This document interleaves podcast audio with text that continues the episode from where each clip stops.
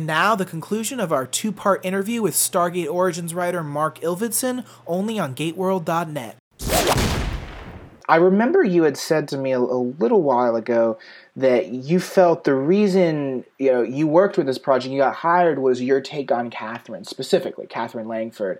Can you kind of explain what your approach was to her as a character, and you know what she learns, and and how this is a significant event for her, not just in terms of her work, but for her as a human being? Yeah, I wanted to just really delve into a side of Catherine, and I thought it was really interesting to put a female uh, into that who was really driving the story. Right. And who was ahead of her time. And and that came to me very clearly. In the movie now, Heinrich takes her to the car, to the Kubelwagen, and they haven't started moving yet, and she knocks him out. In the original script, they were driving across the desert. The car was in motion, you know, and so when she did it, it was incredibly. Um, it to me it was just incredibly ballsy. Knock somebody out um, while they're driving the car, and um, but it was just too. There was a lot of logistics why we couldn't film it. From a, I get it, the practical. You know, we weren't making a two hundred million dollar movie. Yeah. Um, and so I, at one point, I thought we are going to have to lose it entirely. And I'm like, well, what if the car isn't moving? You know, but in my mind, that scene, and that was, I think, what really the the producer at the time really was like that really sold me, and I really liked this character, and I felt like it was just she was fearless and I thought that was really important. And then I liked having her juggle multiple things. You know, she's trying to rescue her father. She's trying to like figure out where she stands with Beale. And then, you know, eventually, as you say, she has that moment of revelation. This is so much bigger than what she thought it was. You know, she thought she could just go over and like, you know, rescue her father and bring him back. And now she has to like, in a sense, save the world from unimaginable darkness, you know, which was in I think that's an actual line that was in the original pitch that like we were given. And I think at one point Justin has her say it and we both love that because and he goes, "You're kind of being over the top." It's in the dinner sequence. Oh, okay. uh, on it. Yeah, I'm almost positive that's in there. It was definitely in the script, and I, I mean, I've seen it several times, but it's it's it's always yeah. Sure. Um, but so, I thought that was a really fun. Like, uh, there were we we like to put like funny little Easter eggs in there. In fact, a lot of the characters that got cut end up being mentioned. Like Owen's the character that was Wasseth is now the person who hires her at the museum, and uh, just that kind of stuff. Right. So uh, when you were when this was in production now, I know you go through a development process where a lot of people, I'm assuming the executives and Mercedes and you and Justin have to decide how to package all these thoughts and put it together in a script and then you lock the script. Uh, how does the project evolve during production? Is there any writers on set? If they want to change something, would you and Justin jump in? Well, just you know, Justin played Gunther. Yeah, yeah, one of the Germans. Uh, so Justin, they ended up having Justin on set, and there were some things that were tweaked a bit on set. Um, like the thing that I think that I remember being the most tweaked that really stood out is I was like, oh wow, is uh, in our version of the script, the dial home device was very kind of a far away. We weren't sure if we are going to be able to get a real good one or how they were going to build. It was a very, very expensive prop. And then they were actually able to track down the real the who owns the real one and, you know, use the actual dial home device. So that whole sequence of like the dial home device got much more prominent. And uh, there was some additional dialogue added on set. Uh, Justin fleshed out the Ava and uh, Brücke relationship a bit with a few more lines. And then it was really fun because when we were doing the rewrite process, they were so concerned about page length and the scripts were done. You know, there were drafts, drafts, drafts, drafts, drafts. And at one point we did a real brutal edit. The way the process worked was we, we started out with, um, we did outlines. We did like very extensive outlines. Uh, Justin and I, we would get together, we would discuss it, and we were doing like three or four page outlines for these 10 page scripts. And we did a couple passes on the outlines, and then when they liked the outlines, we, did, we jumped into scripts. And then at one point, we had to have a big, like, uh, whoa moment where uh, they brought in people and they realized that the even though a lot of stuff had been in the initial uh, outlines they were fine with, we had to make some character cuts. And that was when characters started to disappear. Um, and some of them were great. Like I was like, let's get rid of Kasuf's father. I don't think we need him. there was another instead of just Wasif and Beale, there was a third person who went back. There were three soldiers that she brought, and there were several more Nazis, and we just had to pare down a bit. It's a nice balance now because you get to know the people you're with, even the villains. You know, you're not struggling to remember who's who or who wants what because Yeah, there's a no, good I was- amount. I was really happy to lose. Like I, I always felt like we didn't need the father because we already had a father. You know, Certainly. like how many fathers need in the script? uh, the main thing is that we we wanted a couple like Nazis just to have more bodies there. Uh, You know, I, I would have liked to have had more people to fight and die. and, uh, originally, the last two Nazis were going to be the, a new the guards. There was a scene where, you know, now it's Wasif and uh, Motok. Originally, it was going to be Nazis that ended up under those masks. I'm a little uncomfortable with my like Wasif. It's it's a really awful fate for poor Wasif. um, but um, once upon a time, those were going to be extra Nazis. Interesting. Uh, so there was a big scene where, uh, to prove his loyalty, Brücke is giving his extra men, he's giving all of his team, uh, including Ava and everyone, to Aset. And um, the guards come in, and it, was- it was a kind of a creepy scene, but it just, it just, we just couldn't make it work logistically. And there were a lot of characters. at the time. So let's Yeah. talk a little bit about the format of Origins, and especially uh, in relation to how you said there were more characters. Was it ever bigger than 10 episodes, or were the episodes ever longer than 10 minutes? And how did you approach structuring it? You know, did you structure it like a digital series, or you structure it like a movie when you were writing it? we really had to structure it like a digital series, and it was always going to be 10 minute episodes. I, I think that was even in the initial announcement um, that we Right. made at Comic Con, which we made really early during my first week. Oh, so you got project. hired I've been thinking right about it. before. I've been thinking on about it for. I got hired in June, but there was a break while they were, you know, bringing everything together, and then we started. I think on Tuesday. I feel like it was it was either the first or the second week that we did Comic Con, so it was really early.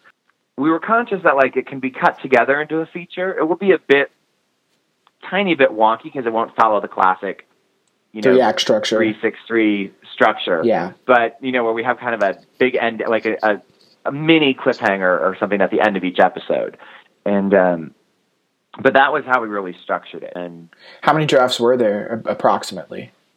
i would say like nine or ten drafts of every script um we did a lot of passes Well, I guess when you're working with these very beloved existing properties, there's so much tweaking and oversight that goes on. So I guess you've joined the ranks of the writers who've gotten to work on big properties like Star Trek or Star Wars or Stargate. yeah and there was there was just a lot of you know there were a lot of people that had a lot of ideas you know there were some real challenges i mean the biggest challenge was making the language issue work Right. um, where it was very in the TV show they don't really deal with it when they go to the other planets everyone speaks English and in our first meeting with Mercedes she expressed a real interest to not do that to actually use the language and if we're going to have Nazis to have them speak German at times and it was a real exciting idea and I actually am really happy with the way it came out. During the process, at times, it was very challenging because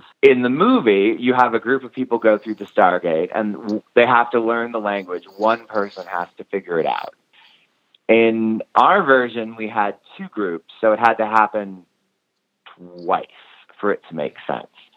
And I think once we started playing around with with Wasif helps, I I think it ended up working. But there was a lot. That was where a lot of our time went trying to make that language make sense. so I have a question with the writing. What uh, influences did you pull on apart from, you know, the, of course, the original movie and Stargate? You know, what movies or TV shows or even maybe pieces of literature did you or influenced you in terms of tone and story? I, have to say, like, I mean, the two big ones that I grew up with, you know, Star Wars and Raiders of the Lost Ark. You know, Yeah. some of the banter and the humor, and Wasif, especially when we decided to make him Egyptian, which made me really nervous because it was like, whoa, I have not written in this dialect, and we're, you know, I don't have a lot of time to research this. I, I really have to say I studied the character uh, in the in Raiders of the Lost Ark, played by Jonathan Rice Davies, Sallah, Sallah, yeah, yeah.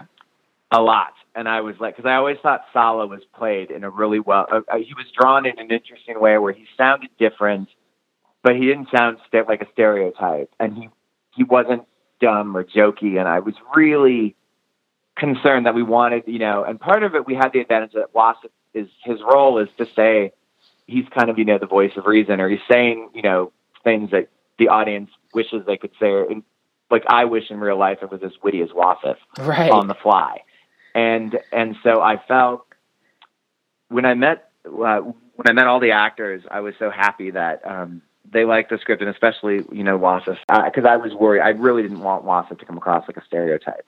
Right. And um, so during that chunk of time, I watched that movie quite a bit, and then the original Stargate was huge as far as like tone and influence. And we, you know, we tried to echo things like the Bonnie Way moments one moment that I, am really happy with that I think is a real neat idea is we were really struggling all the way through was like how much of Brücke's backstory do we need to know? How does he know what the gate is? That kind of thing. Yeah. And we all had pitched various ideas of things he could bring that was or things he could say or some bit of backstory and it was not working and I got really frustrated and I went for a run and I was running, and all of a sudden I was like, oh, like, what if he has like a, a piece of hieroglyphs that show the gate and show everything on it? And that originally, I think in my mind, it was going to be like a, a piece of terracotta or something. And then it became that piece of parchment. And there's that great shot where it goes from the piece of parchment up and you then see the gate. And that was right a very late in the game fix. That was just I was like, aha, and then we pitched it, and everyone was like, yes, and I really happy with the way that came out. You know, originally when they went through the gate, they were going to show up at the same location uh, as the original in, in Roz, uh, as the original Stargate. Yeah, and then I would watch it, and I was watching the making of, you know, and it, that was this incredibly vast nine story set or something, and I was like, "There's no way we can try to match this." And they were like, well, what if we do this? And I was like, no, but what if I'm like, what if we make it, it's its own palace. It's Aset's offshoot palace, and it's some area of the planet we haven't seen. And they're like, well, that's great, but then what about the gate? The gate's in the wrong place. And I'm like, well, the gate can move because in the movie, the gate moves. You know, the movie, in the gate, the movie starts out outside of Giza and then ends up wherever that secret bunker is. I can't remember, you know, the bunker where the gate is where they right. finally open it in the film with James Spader. And I'm like, so the gate can move on the planet and it doesn't need to change that much. And that was a big aha moment too, where I thought that was going to solve that problem.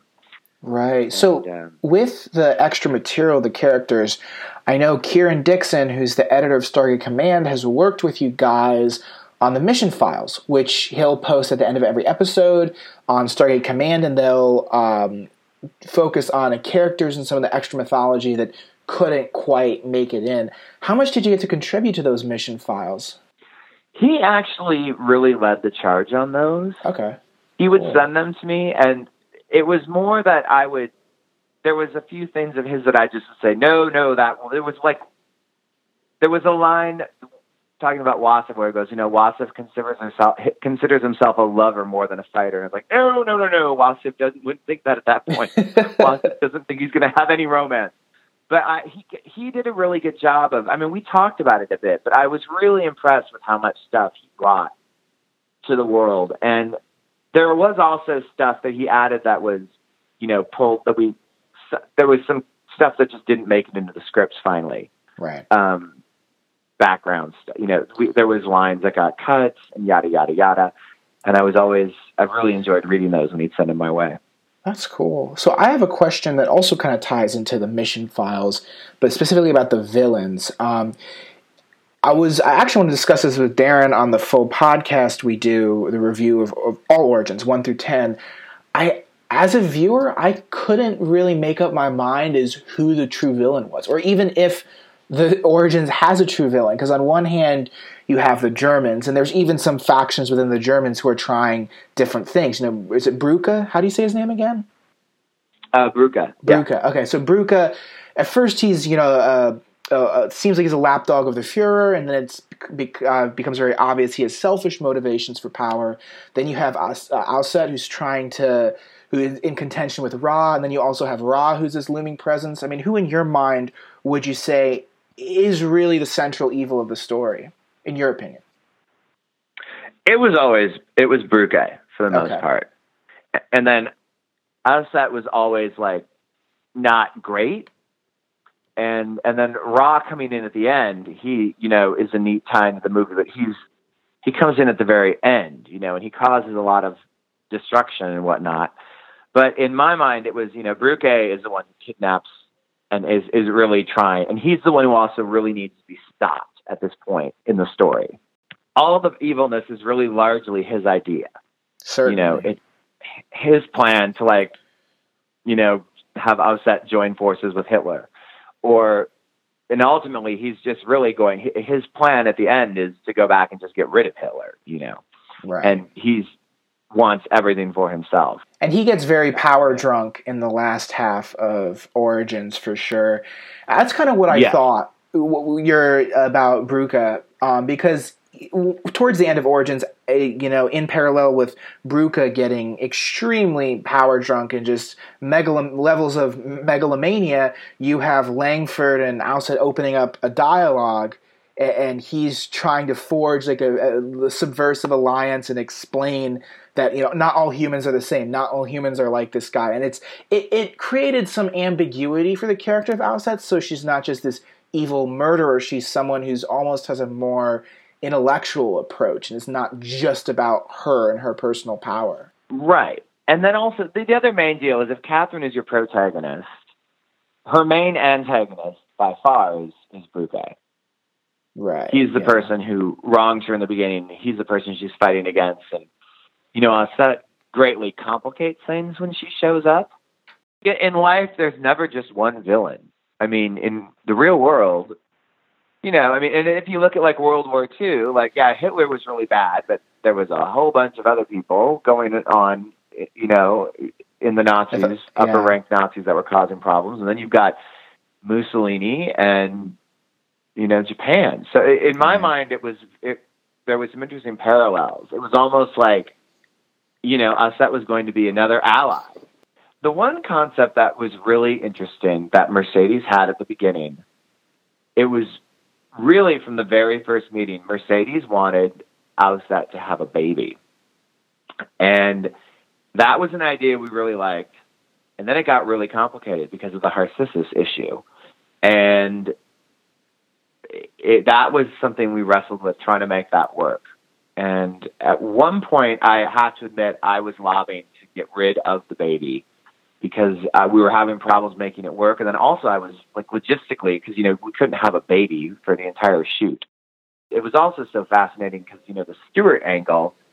Um, Stuart is the Egyptologist who you know did the translating for us, and he did the translating in the film too. And I was so thrilled when I heard that they had found him because one of the things that happened to me at the Stargate party uh, at Comic Con is two fans came up to me and started talking to me in that language. oh They were wow. reciting lines and and I was like, oh wow, this is a really tricky language that I don't know anything about. And I, I had found in the on the DVD, you know, there was Stuart was interviewed at one point. They were talking about how he did this, and I was like, we've got to find this person. And it was so fortunate that not only did we find him, but that he, you know, was working in Santa Barbara, where we didn't have to like, you know, fly him in from Luxor or something. He has been Egypt a ton. right So it was, I was so relieved because I was like, I do not have the time to try to figure out this language in a way that makes sense because it's it's a very you know it's a real language and I'm fans are into that kind of thing and it was very important to all of us that we get that right. I was actually just going to bring that up because I interviewed Daniel a couple days ago, and a big thing we talked about was the language. I mean, his audition tape, the only audition he did was him improving. The, the prompt was improv a scene where you're trying to explain to someone else a language that they don't know, which is kind of like what the scene ended up where he meets Beale and Catherine Wasif. And so apparently that was good enough that that he got you know, just his his communicative performance was good enough that he got the part and he got to talk a lot about working very extensively to learn how your words would fare in translation. Yeah, and I don't especially because the way the shooting worked for, logically we actually started the first day on set was they were shooting you know the big Nos Devli um oh God, we should talk about that at some point. Yeah um, we'll get to the next. We'll do that right next. Yeah the name Nos Devli um is something that I still cracks me up for uh, it's actually my name backwards and it was originally going to be a placeholder and everybody thought it worked for the name of that town and I was like great we'll leave it in. But yeah, Nos Devli is Mark is Ilvedson backwards. That's where that name came from. Um, and it was late one night, and I'm like, we need to have him talk about what this place is. And I'm like, well, that sounds. We'll just do that, and we can change it. And then it just stayed. Oh. But we started shooting those scenes. So his first day was he had to know that language. And I don't. He probably talked to you about like when Stuart came on or whatever, but it wasn't like he had weeks to nail it. I think it was pretty quick. Yeah, he told me it was something once you buckle in, once you buckle in, you're you're going. You know, you get a few very short two days of rehearsal or something, and then you're you're shooting. Right, right. He was so. I was. I remember sitting there and going, "Wow, okay." Because I'd been when you write it, yeah, that was one of the things I was like, "Wow, I wonder how this is going to come out." You know, it, his lines were in English, and then there was a parenthetical in ancient Egyptian. You know. So how is it going forward after Origins? Um, how was it seeing you know i think this was your first produced credit right so uh, what was that experience like you know it was so surreal the thursday before uh they started shooting i think they started yeah they started shooting on saturday. I went to like a cast and crew get together. You know writers are very removed from casting just i was also off writing. We were frantically writing during the casting process.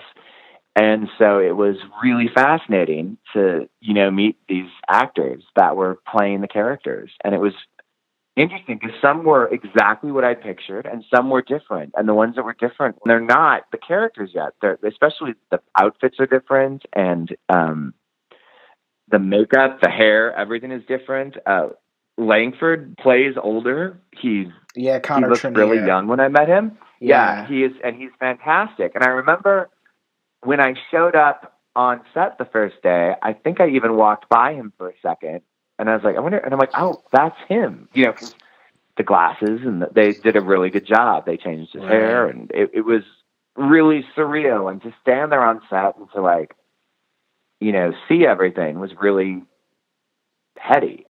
So you you were you weren't involved on set in production. You kind of got a break, and once they started shooting, you you took a step back.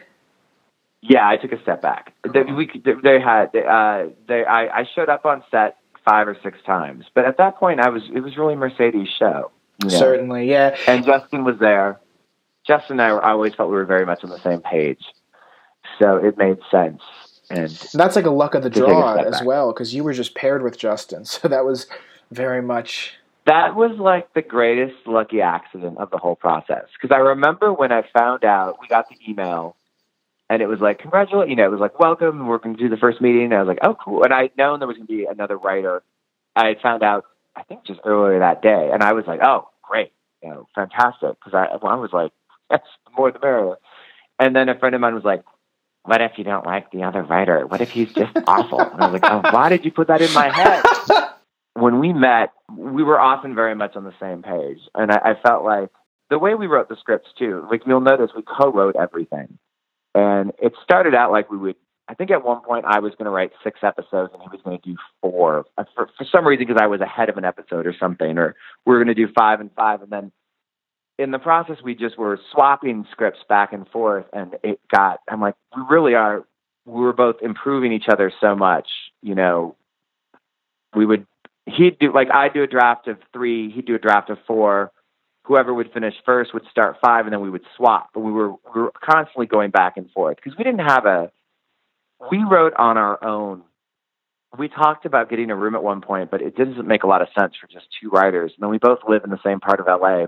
So we would meet up, and then we were doing a lot of times we were writing on our own and emailing each other, and you know it was a lot of phone stuff. And we would get together and have these long lunches um, at the 101 Cafe in on Franklin, which was a great place to write because you could stay there for hours and they were happy to have you. Um, but that was a really fun part of the process. We would we both got so comfortable we could change each other's lines and there was no drama, which you can sometimes get.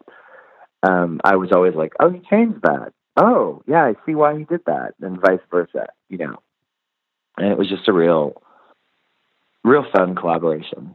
And I was so I was so amused and pleased when we found out uh, he ended up playing Gunther, which originally was a different name. He fit well, and it's always interesting to have a writer performing their own script. I mean, that can sometimes it can go well, sometimes it's yeah. It, it was fun. I, I was. I, I will confess, as somebody who does comedy and stuff, I was jealous, and I was like, "Well, you should have written a part that was more your age." But uh, honestly, I, I think also I, I was happy to not I really Justin nailed it, and I was like, "Ooh, wow!" Because I agree. I you don't want to be like people who are like, "Who's that?" You know what I mean? But no, and I I really liked. um Yeah. So Justin you didn't have like any cameo or any on-screen uh, no, background no. part. No, I would. Okay. No, there really wasn't a logical place for it to be. Um, That's fair. Yeah. And I, I, I don't know. I, I suppose it just didn't make sense. Um, I guess maybe in the last scene or whatever. Um, but the last scene went through a lot of revisions, and uh, in the original script, Beale didn't die. Oh, this is um, interesting. I'd love to. Okay, so I wanted to wrap things up because you've been so generous with your time, but I definitely want to get to this Beale story because Darren and I both liked that sacrifice. We thought it was it was very noble of him and he has this kind of you know british passion to him and this old old style officer world war ii era feel. So i thought that was very in character and it, it just made him more likable. So what was the other version?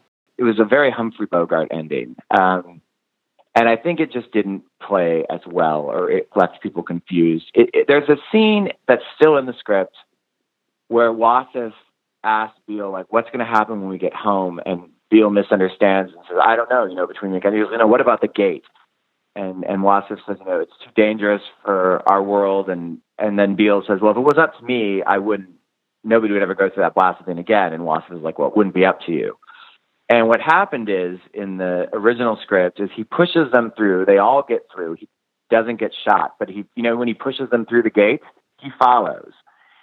And on the other side, you know, he looks at Catherine and she looks up and she has no idea who he is.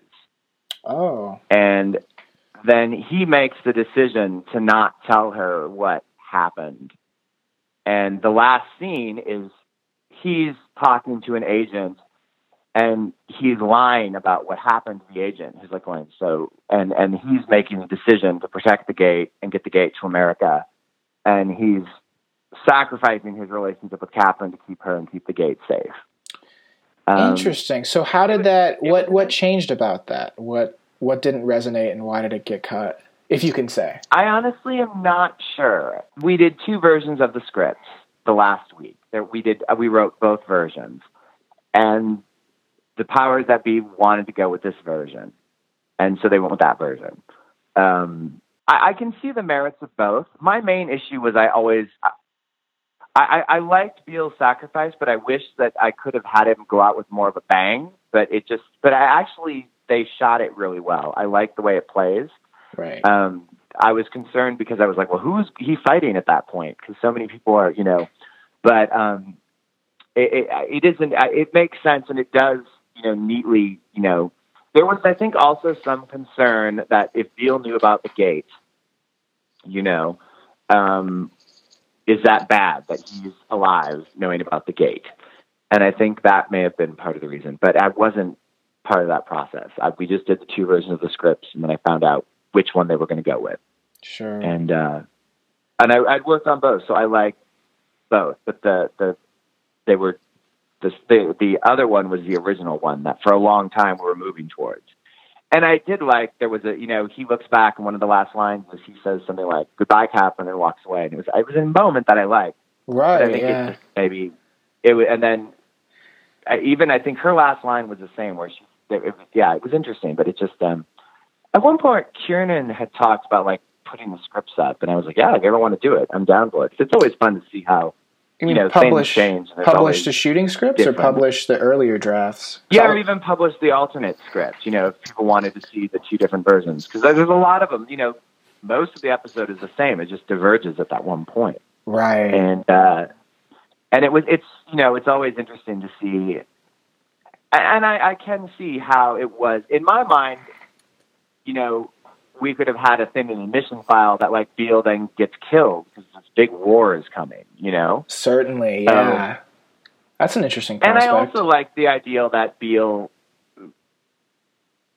could maybe, if somehow go through. There was an idea at one point they wanted us to have, you know, could we do a season two of this? Are there characters that could be left over? And he was one of the characters that I thought was an interesting one to keep. And then at one point, Wasif was going to. We won't. Well, that's a long story. But at one point, I thought like, you know, we could go revisit it through that. But I think they also decided that they wanted to have the next Origins be a completely different world so we could wrap things up. And I think that may have also been part of the reason. That's cool. I love the character of Beale. I thought you guys did a great job crafting him with that classic essence, is probably the best way to put it. Beale was such a fascinating character to meet because he's so good. The actor, you've interviewed him, correct? I'm going to tomorrow, so he's up next. I'll tell him you said hi. well, brace, brace yourself. He's not British. I, I thought he was. British. No way! You're kidding me. He was no, he was being very methody on set, and I think ah, maybe when I met him, no way. I don't even know if it was deliberate or when he was just one. He, I, I, I thought he was British, and he's not. He, he's just a very good actor. Well, thank you so much for sharing all your stories. Um, this is a treasure trove of information. I think we have to break it up into two parts. Uh, just quickly before we leave, where can people follow your career, and do you have any projects coming up that you can tease us about? You know, I'm working on some stuff right now, but it's all really early preliminary stuff. And I've been revisiting some old scripts and and you know the best way to track anyone is on IMDb. Certainly, yeah. Um, and uh, you know, I'm on Facebook and there's SGO writer on Instagram that you can follow me at. I had to be very careful. I wanted at one point I thought I was going to do a lot more tweeting, but they they really wanted us to be so minimal uh, that I just kind of held off as to avoid any spoilers and not get in trouble. Yeah, well, thank you for being able to talk about this now and providing all the insight. I know this is the kind of interviews I loved listening to early on, you know, when I was young and the other shows were on air. So this is really great insight as to how Origins came about. So, Mark, thank you so much for your time. Best of luck with all future. Thank projects. you. It was so much fun. Yeah, yeah, and stick around with Stargate fandom. We're we're nice. We promise. we can get a little passionate, but oh, I, am a I'm a very big Star Wars fan, so I'm aware. I, I totally see both sides right. of that coin. Cool. Well, thank you so much again. Um, I guess we'll see you around. All right. Take care.